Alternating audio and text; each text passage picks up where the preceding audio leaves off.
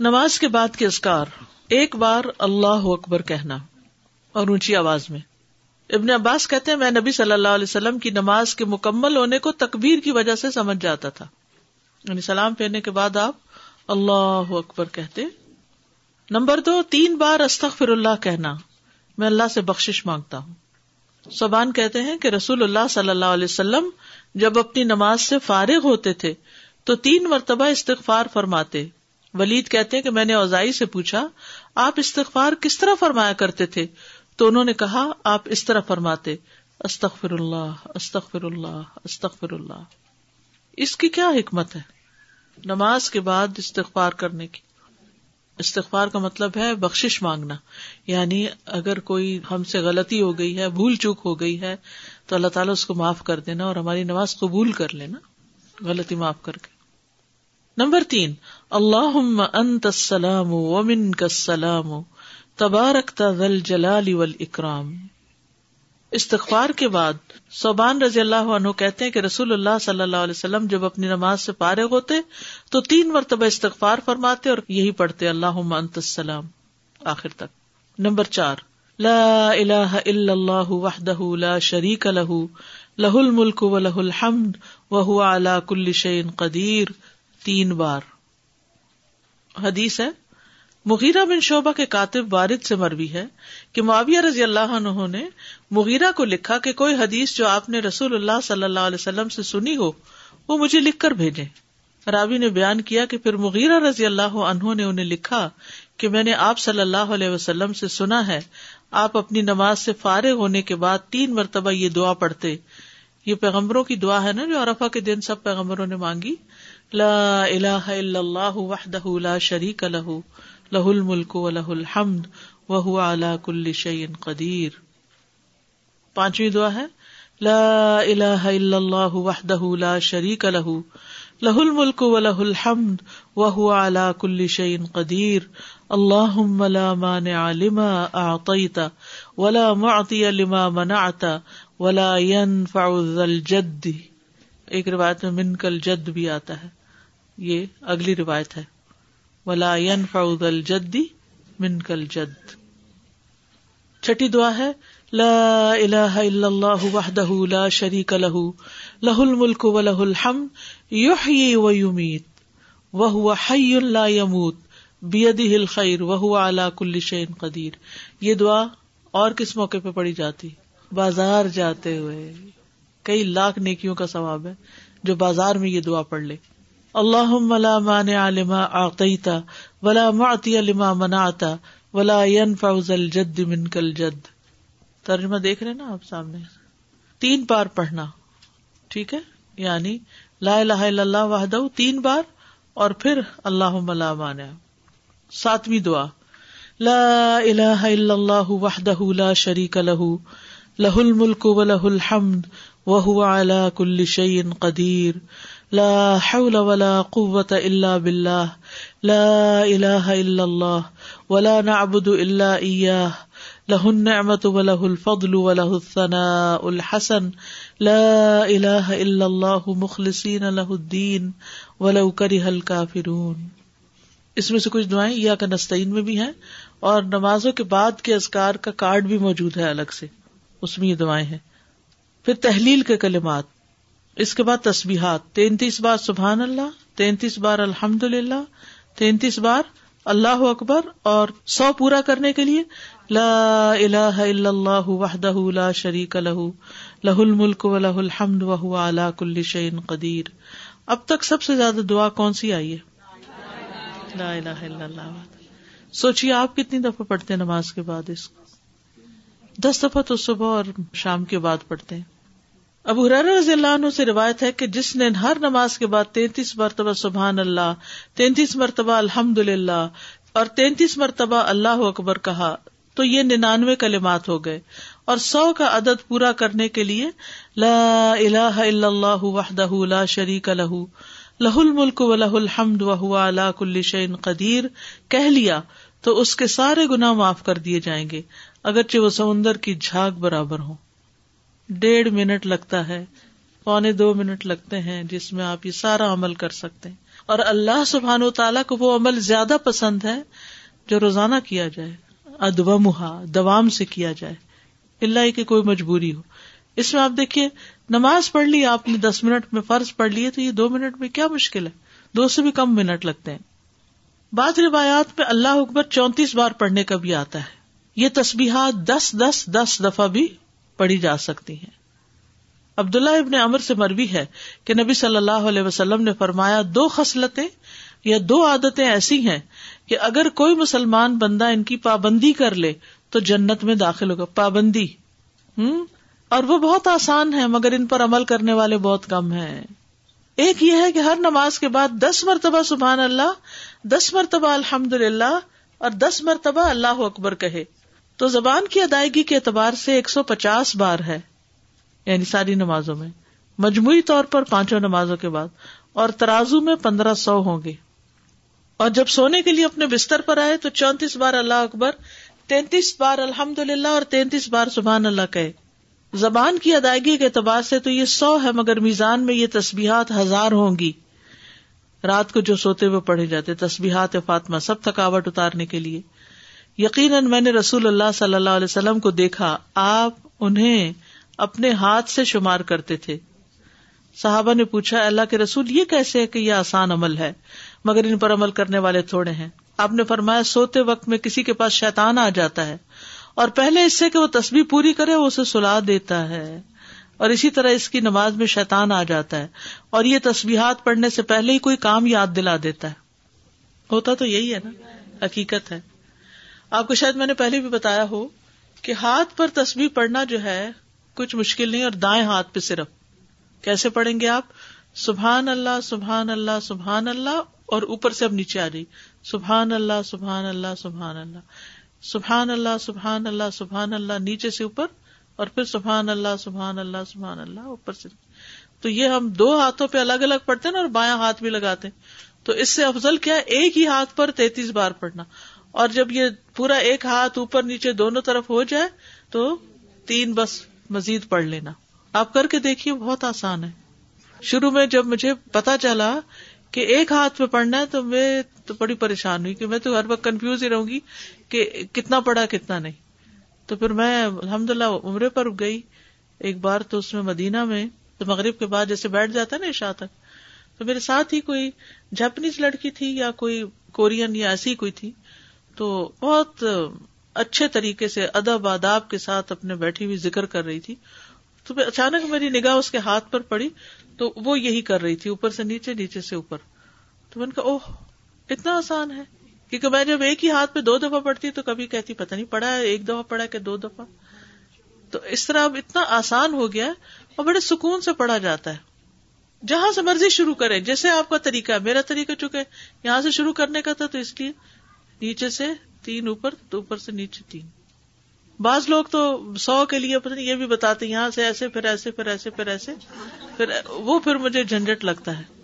کیونکہ انگلیاں بھی مستنطقات ہیں نا، قیامت کے دن بولیں گی۔ پچیس پچیس بار دس بھی ہاتھ پڑنا یعنی یہ بھی جائز ہے۔ ٹھیک ہے؟ آیت الکرسی، جنت میں جانے کا راستہ۔ رسول اللہ صلی اللہ علیہ وسلم نے فرمایا، جو شخص ہر فرض نماز کے بعد آیت الکرسی پڑھے، اس کو موت کے علاوہ کوئی چیز جنت میں جانے سے نہیں روک سکتی۔ سبحان اللہ۔ یعنی نماز پڑھی اور نماز کے بعد آیت الکرسی پڑھ کے آپ دیکھیے کتنی دیر لگتی ہے۔ شاید ہارڈلی منٹ بھی نہ لگتا ہو۔ اور یہ سب سے افضل آیت ہے۔ ابو ذر غفاری کہتے ہیں کہ میں مسجد حرام میں داخل ہوا۔ اور رسول اللہ صلی اللہ علیہ وسلم کو اکیلے دیکھ کر آپ کے پاس آ کر بیٹھ گیا۔ میں نے کہا، یا رسول اللہ، کون سی آیت سب سے افضل ہے جو آپ پر نازل ہوئی؟ آپ نے فرمایا آیت الکرسی۔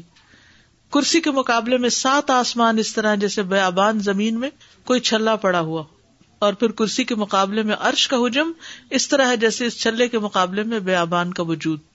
قرآن کریم میں سب سے عظیم آیت ہے۔ جو آپ نے ابئی ابن کاب سے پوچھا تھا، تو انہوں نے جب جواب دیا تو آپ نے فرمایا ابو المنظر تمہیں علم مبارک ہو۔ اس کے پڑھنے سے ایک محافظ آ جاتا اور شیطان قریب بھی نہیں پٹکتا جنات سے بچانے والی آیت ہے یہ۔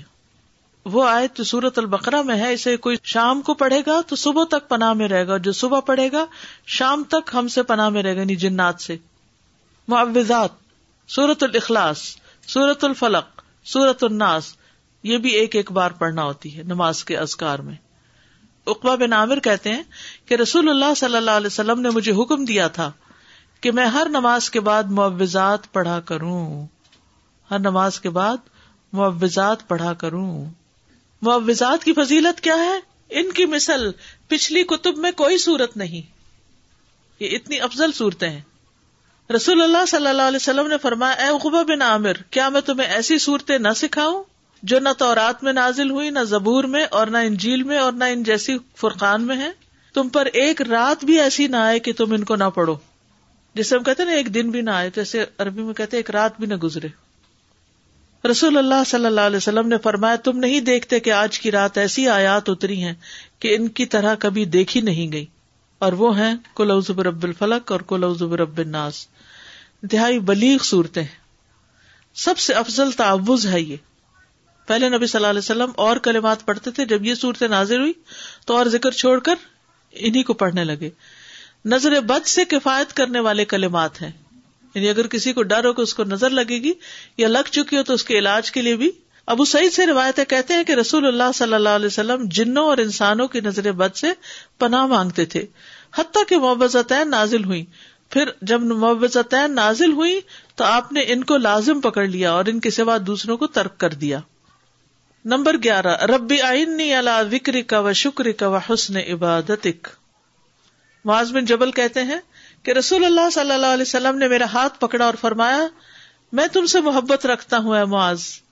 میں نے ارض کیا، میں بھی آپ سے محبت کرتا ہوں یا رسول اللہ۔ تو رسول اللہ صلی اللہ علیہ وسلم نے فرمایا، تم پابندی سے ہر نماز میں یہ دعا مانگا کرو۔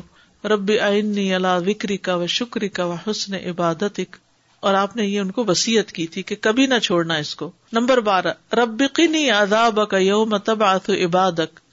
اے رب، مجھے اس دن کے عذاب سے بچانا جس دن تو اپنے بندوں کو اٹھائے گا۔ پھر ہے نمبر تیرہ اللہ اعوذ بک من الکفری و الفقری و عذاب القبری کفر، فقر اور عذاب قبر سے تیری پناہ میں آتا ہوں اے اللہ۔ پھر اللہ مغفر لی ما قدم تو وما اخر تو وما اسرر تو وما عالم تو وما اصرف تو وما انت عالم بھی منی انت المقدم و انت المؤخر. لا الہ الا انت یہ اگلے پچھلے ظاہری باطنی سب گناہوں کی معافی کا اعلان ہے اس میں. پھر پندرہ نمبر پہ سبحان اللہ و بحمد کا استخر کا با اطوب الیک. اچھے عمل پہ مہر لگانے والے کلمات ہیں یہ. یعنی جو شخص کسی مجلس میں بیٹھے، پھر اس سے کچھ غلط غلط باتیں ہو جائیں تو جب یہ کلمات آخر میں پڑھے گا تو وہ معاف ہو جائیں گے، کفارہ ہو جائے گی اس مجلس کا۔ نمبر سولہ، ربی غفر لی وتب علیہ ان کا انت طواب الغفور۔ ایک انصاری صاحبی کہتے کہ میں نے رسول اللہ صلی اللہ علیہ وسلم کو نماز کے بعد یہ دعا سو دفعہ پڑھتے ہوئے سنا۔ رب غفر لی وتب علیہ ان کا انت طواب الغفور۔ پھر اللہ انی اعوذ بک من الجبن و اعوذ بک ان ارد الى ارذل الامور و اعوذ بک من فتنة الدنیا و اعوذ بک من عذاب القبر۔ پھر ہے اللہ مغفر لی ورحمنی وحدنی ورزقنی۔ استاذہ ان ساری دعاؤں کو آرڈر میں پڑھنا ضروری ہے یا کسی بھی آرڈر یہ تو لکھنے کی ترتیب لیکن جی۔ شروع کے جو ہے نا جی۔ اللہ اکبر جی، استغفر اللہ استغفر اللہ استغفر اللہ۔ اللہ السلام ان کا یہ آرڈر میں تینوں پڑھنا ہے ٹھیک ہے؟ اس کے بعد آپ آیت الکرسی پڑھیں، یا تسبیحات پڑھیں، یا پھر جو بھی دعا چاہیں پڑھیں۔ ان میں سے یہ ہے کہ ایک پوسٹر بھی بنایا گیا تھا اور ایک انشاءاللہ یہاں بھی میں چاہ رہی تھی کہ چھپوا کے دے دیں، اس میں یہ ساری تو نہیں آ سکیں گی، لیکن موٹی موٹی دعائیں جو ہیں وہ آ جائیں گی۔ تو میں نے تو جو اپنا قرآن مجید ہے، وہ ایک پرنٹ آؤٹ سا نکال کے ان دعاؤں کا، قرآن مجید کے جو جسے دیکھ کے پڑھتے ہیں نماز میں اس کے اندر نشانی کے طور پہ اس کو رکھا ہوا پلاسٹک میں ڈال کے۔ جب میں نماز شروع کرتی ہوں تو وہ اس کو نکال کے سائڈ پہ رکھ لیتی ہوں۔ جب نماز ختم کرتی ہوں تو پھر جو یاد ہے اور جو نہیں پوری طرح یاد، ان کو جو یاد ہے بس ہنٹ دیکھتی جاتی ہوں اور پڑھتی جاتی ہوں جو نہیں یاد، ان کو دیکھ کے پڑھ لیتی ہوں۔ تو اس سے کیا فائدہ ہوتا ہے؟ کہ اس طرح پڑھی جاتی ہیں۔ ورنہ تو وہ بھی بھول جاتا کون کون سی تھی۔ یا تو بچپن میں یہ سب سیکھ لیتے نا۔ پھر مشکل نہیں، جیسے نماز ہم نے اول سے آخر سیکھی ہوئی ہے نا، تو وہ ایک گاڑی دوڑ پڑتی ہے۔ لیکن یہ دعائیں تو ہم نے بڑے ہو کر ہی سیکھی ہے نا۔ اور کچھ نئی نئی پھر پتہ چل جاتی ہے تو وہ ایڈ ہو جاتی ہیں۔ تو اس طرح بھی آپ آسانی سے رکھ سکتے ہیں تاکہ یاد رہے۔ یا آپ کہیں سائڈ پر پیسٹ کر دیں اور آپ پڑھتے رہے جب دعا بھول جائے تو ذرا سا ایک نظر ریمائنڈر کے لیے دیکھ لیں۔ کسی وال پہ لگا دیں کپڑ پہ قریب ہی جہاں آپ نماز پڑھتے ہو دور کہیں چلے گی تو پھر رہ جائے گی۔ بک اسٹور سے بڑا سا پوسٹر بھی ملتا ہے۔ اگر کسی کے گھر میں ایسی وال ہے جس پہ فل سائز پوسٹر آ جائے، تو وہ بھی لگایا جا سکتا ہے۔ لیکن چھوٹے ان شاء اللہ ہم چھپوا رہے ہیں، تو وہ بھی آپ کو دے دیں گے۔ اردو انگلش ترجمے والے کارڈ کچھ موجود ہیں۔ اگر آپ وہ لے لینا، کیونکہ ہر وقت کتاب نہیں، ساتھ اٹھائی جا سکتی۔ آپ کے بیگ میں ہو رکھا ہوا۔ کہیں بھی آپ سفر پر بھی ہیں، کہیں بھی ہو نماز کے بعد بیگ نکال کے پڑھ لیتے الدا کی ایپ پر بھی ہیں، اس پہ ڈاؤن لوڈ کر لیں۔ بس میں تو نماز ہو، قرآن کا وقت تو لیسن کی تیاری کا اور ڈر کے مارے فون کو ہاتھ نہیں لگاتی۔ جی سفر کے لیے ٹھیک ہے، کیونکہ فون کو ہاتھ لگ گیا تو بچنا مشکل ہے۔ اور خوشبو بھی چلا جاتا ہے۔ اور ویسے بھی دیکھیے، مصحف سے دیکھ کے یا ایک سالڈ چیز سے دیکھ کے پڑھنا اور ہی بات ہے۔ استادا یہ ابھی ذکر میں جو ہم نے معاوضتین پڑھی تو کیا ہر دفعہ کیونکہ ہم تین تین دفعہ پڑھتے ہیں۔ ایک ایک دفعہ کافی۔ نہیں تو اس میں ہر سورج سے پہلے بسم اللہ پڑھنی مطلب ضروری ہے کہ نہیں؟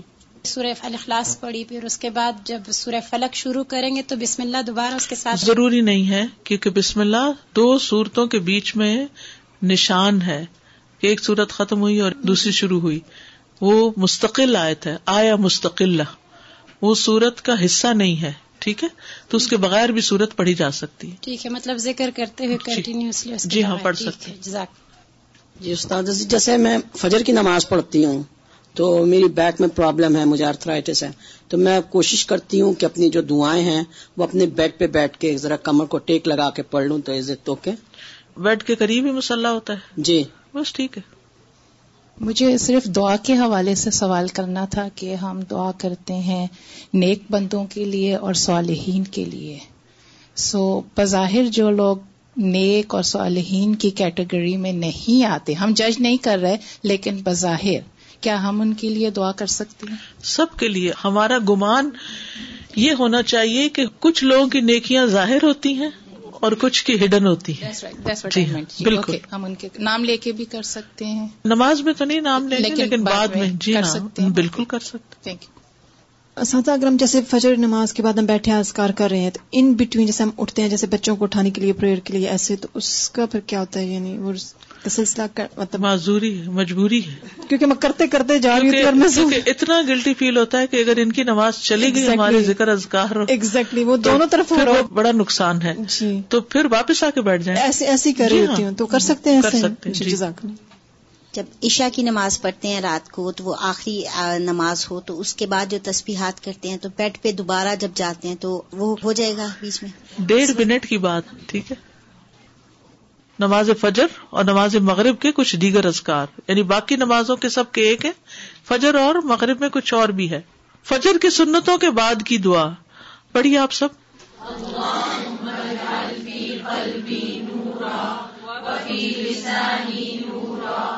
واجعل في سمعي نورا، واجعل في بصري نورا، واجعل من خلفي نورا، ومن أمامي نورا، واجعل من فوقي نورا، ومن تحتي نورا، اللهم أعطني نورا.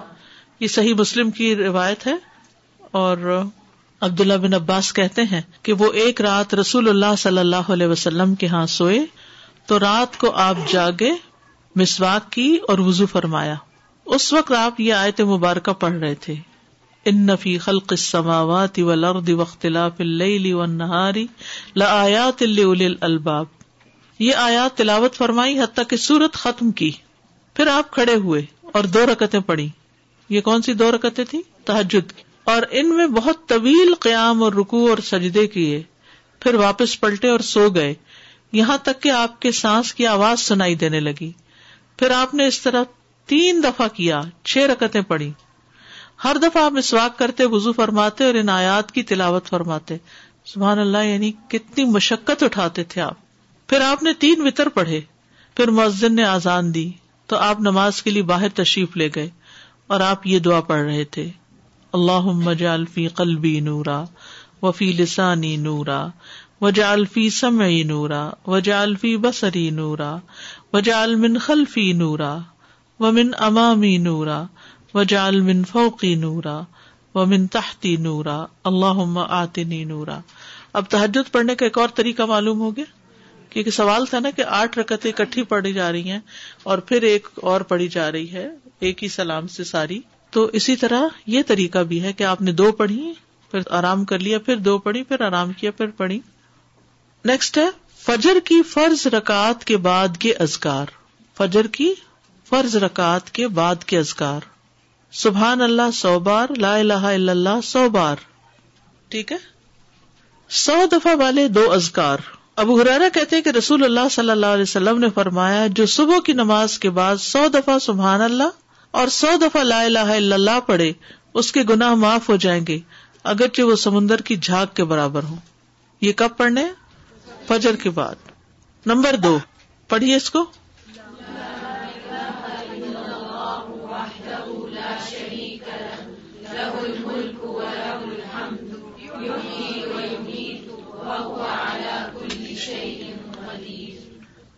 سلام کے بعد تشہد کی حالت میں کسی سے بات کیے بغیر ذکر کرنا کسی سے بات کیے بغیر ذکر کرنا ابو ذر سے مربی ہے کہ رسول اللہ صلی اللہ علیہ وسلم نے فرمایا، جو شخص فجر کی نماز کے بعد نماز میں تشہد میں بیٹھنے کی طرح اپنی ٹانگ کو دوہرا کیے ہوئے ہو اور کسی سے بات کیے بغیر دس مرتبہ، لا الہ الا اللہ وحدہ لا شریک لہ لہ الملک و لہ الحمد، یحیی و یمیت وہ ہوا اللہ کل شعی ان قدیر پڑھے گا۔ اس کے لیے دس نیکیاں لکھ دی جائیں گی۔ اس کے دس گناہ معاف کر دیے جائیں گے۔ اس کے دس درجات بلند کر دیے جائیں گے۔ اور وہ اس دن ہر برائی سے محفوظ رہے گا اور اسے شیطان کی پہنچ سے دور کر دیا جائے گا۔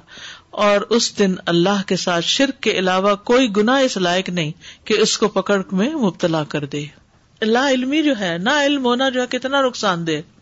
کتنی دیر لگے گی اس طرح دس دفعہ پڑھنے میں؟ لیکن شرط یہ ہے کہ نہ وزو ٹوٹا ہو، نہ آپ اٹھے ہو نہ بات کی ہو۔ جدھر بیٹھے ہیں، ادھر ہی ٹانگ موڑے ہوئے۔ ہی یعنی کسی گنا پہ پکڑ نہیں ہوگی۔ شر کیا تو پکڑ ہوگی، یہ مطلب ہے۔ مغرب کی نماز کے بعد کا ذکر۔ لا الہ الا اللہ وحدہ لا شریک لہ لہ الملک و لہ الحمد، یحیی و یمیت وہو علا کل شیء قدیر۔ سلام کے بعد تشہد کی حالت میں ذکر کرنا۔ عبد الرحمان بن غنم رضی اللہ عنہ نبی صلی اللہ علیہ وسلم سے روایت کرتے ہیں کہ آپ نے فرمایا، جس نے نماز مغرب اور صبح کی نماز کے بعد اتحیات کی حالت میں اٹھنے سے پہلے یا مغرب کی نماز، ٹھیک ہے؟ ٹانگ کو دوہرا کیے ہوئے دس بار کہا، لا الہ الا اللہ وحدہ لا شریک لہ لہ الملک و لہ الحمد یحیی و یمیت وہ اللہ کل شین قدیر۔ تو ہر بار اللہ اس کے لیے دس نیکیاں لکھتا ہے اور دس گنا اس سے دور کر دیتا ہے اور اس کے درجے بلند کر دیتا ہے دس۔ اور یہ اس کے لیے ہر بری چیز سے حفاظت اور شیطان مردود سے پناہ دینے والے ہوتے ہیں۔ اور کوئی گنا سوائے شرک کے اس کو نہیں پہنچتا۔ یہ اس روز عمل میں سب لوگوں سے افضل ہوتا ہے۔ سوائے اس شخص کے جس نے اس کے برابر ان کلمات کو پڑھا ہو یا اس سے بھی زیادہ۔ اور پھر انہیں کلمات کو مغرب کے وقت اگر پڑھتا ہے انسان، مغرب کے بعد، تو اس کا فائدہ کیا ہے؟ سنن ترمیزی کی روایت میں آتا ہے، جو شخص لا الہ الا اللہ وحدہ لا شریک لہ لہ الملک و لہ الحمد، یحیی و یمیت وہو علا کل شین قدیر، مغرب کے بعد دس بار پڑھے گا، اللہ اس کی حفاظت کے لیے اسلحہ بردار فرشتے بھیجے گا، جو اس کی صبح تک شیطان سے حفاظت کریں گے۔ صبح تک شیطان سے حفاظت۔ تو آپ سوچیے کہ کتنا بڑا اجر و ثواب اور کتنی بڑی پروٹیکشن ہے۔ کیونکہ بعض اوقات سارا وقت موڑنا مشکل ہوتا ہے۔ افضل پوزیشن نماز کے بعد دستکار کرنے کی کیا ہے؟ دو زانو ہو کے بیٹھنا۔ لیکن اگر آپ اتنی دیر بیٹھ ہی نہیں سکتے، کچھ لوگوں کی تو ٹانگ مڑتی بھی نہیں ہے۔ گٹوں کی تکلیف کی وجہ سے تو پھر ایسی صورت میں چار زانو ہو کے بھی بیٹھ سکتے ہیں۔ اگر نیچے بالکل ہی نہیں بیٹھا جا رہا تو پھر کرسی پہ بیٹھ جائیں۔ اللہ کو تو پتا ہے کہ آپ کیوں ایسے کر رہے ہیں صرف ریسٹ کے لیے نہیں بلکہ مجبوری کے تحت۔ اس میں کانسنٹریشن زیادہ ہوتی ہے۔ نماز میں اتحیات ہمیں ایسے کیوں پڑھنے کے لیے کہا گیا؟ اور کچھ پوزیشن تو بیٹھنا ہی بھی منع ہے۔ کون سی پوزیشن بیٹھنا منع ہے؟ ہاں ایسے گھٹنے اوپر کر کے۔ کیونکہ یہ بہت ریلیکسنگ سی پوزیشن ہے نا۔ اس میں انسان عام طور پر جب بالکل کیئر فری بیٹھنا ہوتا ہے تو اس طرح بیٹھا ہوا ہوتا ہے نا۔ ریسٹ ریلیکس کرنے کے لیے۔ لیکن چار زانوں بھی یہ ہے کہ آرام ہو جاتا ہے بہت۔ اس طرح بیٹھنے میں ذرا تھوڑی سی ایکٹیو بھی ہوتا ہے تھوڑی تکلیف بھی ہوتی ہے۔ پاؤں سو بھی جاتے ہیں۔ یہ جو بیٹھنے کی ممانعت ہے تو یہ ہر وقت کے لیے ہے یا صرف ذکر کی محفلوں میں اور نماز کے یہ جو گٹنوں کے اوپر یہ ہر وقت ہی پسندیدہ نہیں ہے۔ جی کیونکہ اس میں ننگا ہونے کا بھی احتمال ہوتا ہے۔ اور اگر کپڑے ٹائٹ ہو تو ویسے ہی آزاد نظر آ رہے ہوتے ہیں۔ سی تھرو نہ بھی ہو ٹائٹ ہو تو جسم کا ہر حصہ الگ نظر آ رہا ہوتا ہے الگ الگ ٹانگیں نظر آ رہی ہوتی فرض نماز کے بعد جو ہماری ترتیب تھی اللہ اکبر اور استغفر اللہ تو یہ ہم لا الہ الا اللہ جو پڑھیں گے اس کے بعد پڑھیں گے اس کے بعد پڑھیں گے۔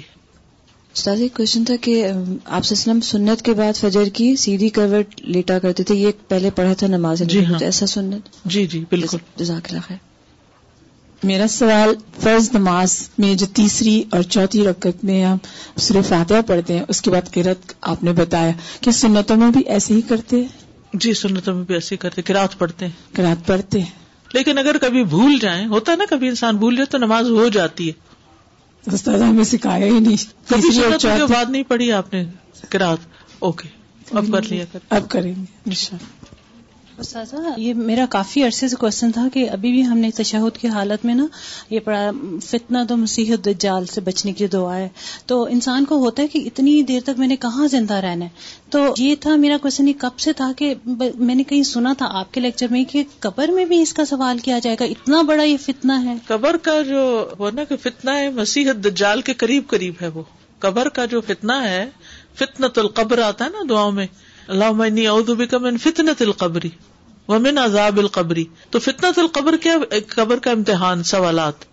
تو وہ اتنی سختی سے ہوں گے کہ وہ مسیح دجال کے فتنے سے قریب تر ہے وہ فتنہ بھی۔ قبروں میں انسان آزمایا جائے گا۔ سادہ جب یہ ساری باتوں کی نالج آ جاتی ہے اور روز پڑھتے ہیں تو ایسا لگتا ہے جیسے کبھی کبھی آپ اوور ویلڈ ہو جاتے ہیں کہ یہ میں کیسے کروں گی؟ Because you know life is so busy here جیسے پہلے آپ صلی اللہ علیہ وسلم What? آئی مین ہم اپنی ان مصروفیات کو ختم کریں یا کم کریں جن کی ضرورت نہیں ہے۔ کچھ تو ہماری ضروریات ہے نا، کھانا، پینا، پکانا، کپڑے دھونا، گھر صاف کرنا، یہ تو ہے۔ لیکن کچھ چیزیں ہم نے ایکسٹرا ڈالی ہوئی ہیں۔ ان چیزوں کو کٹ کرنے کی ضرورت ہے۔ اور آخرت کے لیے فوکس ہونے کی ضرورت ہے۔ آخر نبی صلی اللہ علیہ وسلم یہ کرتے تھے تو تبھی نہ اور پھر یہ ہے کہ ہر روز ساری چیزیں کرنے کی نہیں ہے کچھ چیزیں تو لازمی کر لینی چاہیے۔ جن کی پابندی لازم ہے۔ کچھ چیزیں کبھی ایک دن ایک چیز، دوسرے دن دوسری۔ ایسے بھی کیا جا سکتا ہے۔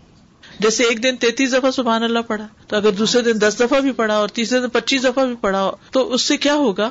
اب سبحان اللہ، ہی بب ہمدی سو دفعہ کبھی پڑھ لیا اور کبھی سبحان اللہ سبحان اللہ، لا الہ الا اللہ، سو سو دفعہ پڑھ لیا۔ تو یہ ساری سنتیں بھی اس طرح زندہ ہو جائیں گی اور ورائٹی رہنے سے توجہ زیادہ ہوتی ہے۔ اس میں طریقہ یہ ہے پابندی کا کوئی چیز کہیں لکھ کے رکھ لیں کوئی ریمائنڈر کہیں ڈال لیں کوئی ریمائنڈر کہیں ڈال لیں۔ پھر آپ دیکھیں گے شروع میں ہر چیز مشکل ہوگی اوور ویلڈ ہوں گے لیکن کرتے کرتے کرتے یہ آپ کی عادت بن جائے گی کہ اس کے بغیر چین بھی نہیں آئے گا۔ یہ خاتون بہت زور سے نماز پڑھتی ہے اپنے سات آٹھ سال کے بچے کو سکھانے کے لیے۔ ساری نمازیں ہی۔ از اٹ رائٹ کب تک وہ اس طرح کریں گی؟ آئی ڈونٹ نو انہوں نے مجھ سے پوچھا میں صحیح کرتی ہوں؟ میں نے کہا میں پوچھ کے بتاؤں گی۔ انہیں کہیں کہ بس ایک نماز جیسے سکھا لیں اور نماز کے علاوہ بھی بیٹھ کے سکھائیں بچے کو۔ نفل نماز کر لیں ایسے۔ اوکے سبحانک اللہ و بحمد کا اشد اللہ اللہ اللہ انت۔ استغفرک و اطوب السلام علیکم و رحمۃ اللہ وبرکاتہ۔